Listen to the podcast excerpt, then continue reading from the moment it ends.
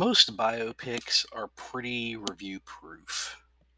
And in the case of King Richard, which is in theaters and on HBO Max right now, it's pretty much the same story here.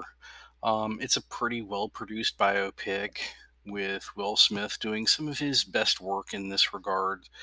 And from most accounts, it seems like this is a pretty legit telling of the Venus and Serena Williams story, as told kind of through the lens of what it was to be their father who drove and pushed them to become these tennis phenoms that they are.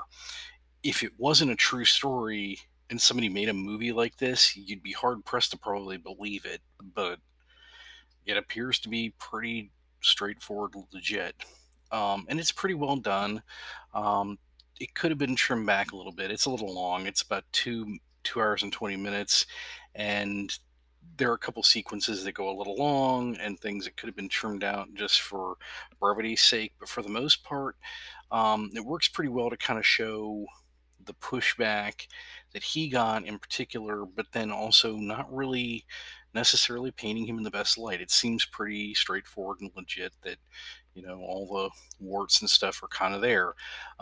So as a true story, it seems pretty good, and it is a decent story to tell because these two are two of the best athletes in the world, and the fact that they're from where they're from. Now, to be clear, one of the true parts of the story that doesn't get told is that he moved them to Compton. So that's one of the things to keep in mind, that like any biopic, some of the details are kind of tweaked and some of the things are left out. Like one of the huge warts is they hint at it, but they don't really play up to it too hard, is that he basically did ditch a family.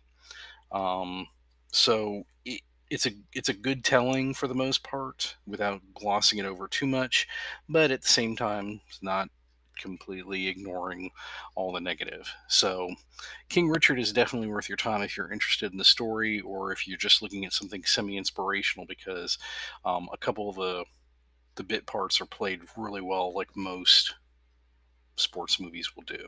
So check out King Richard on HBO Max right now.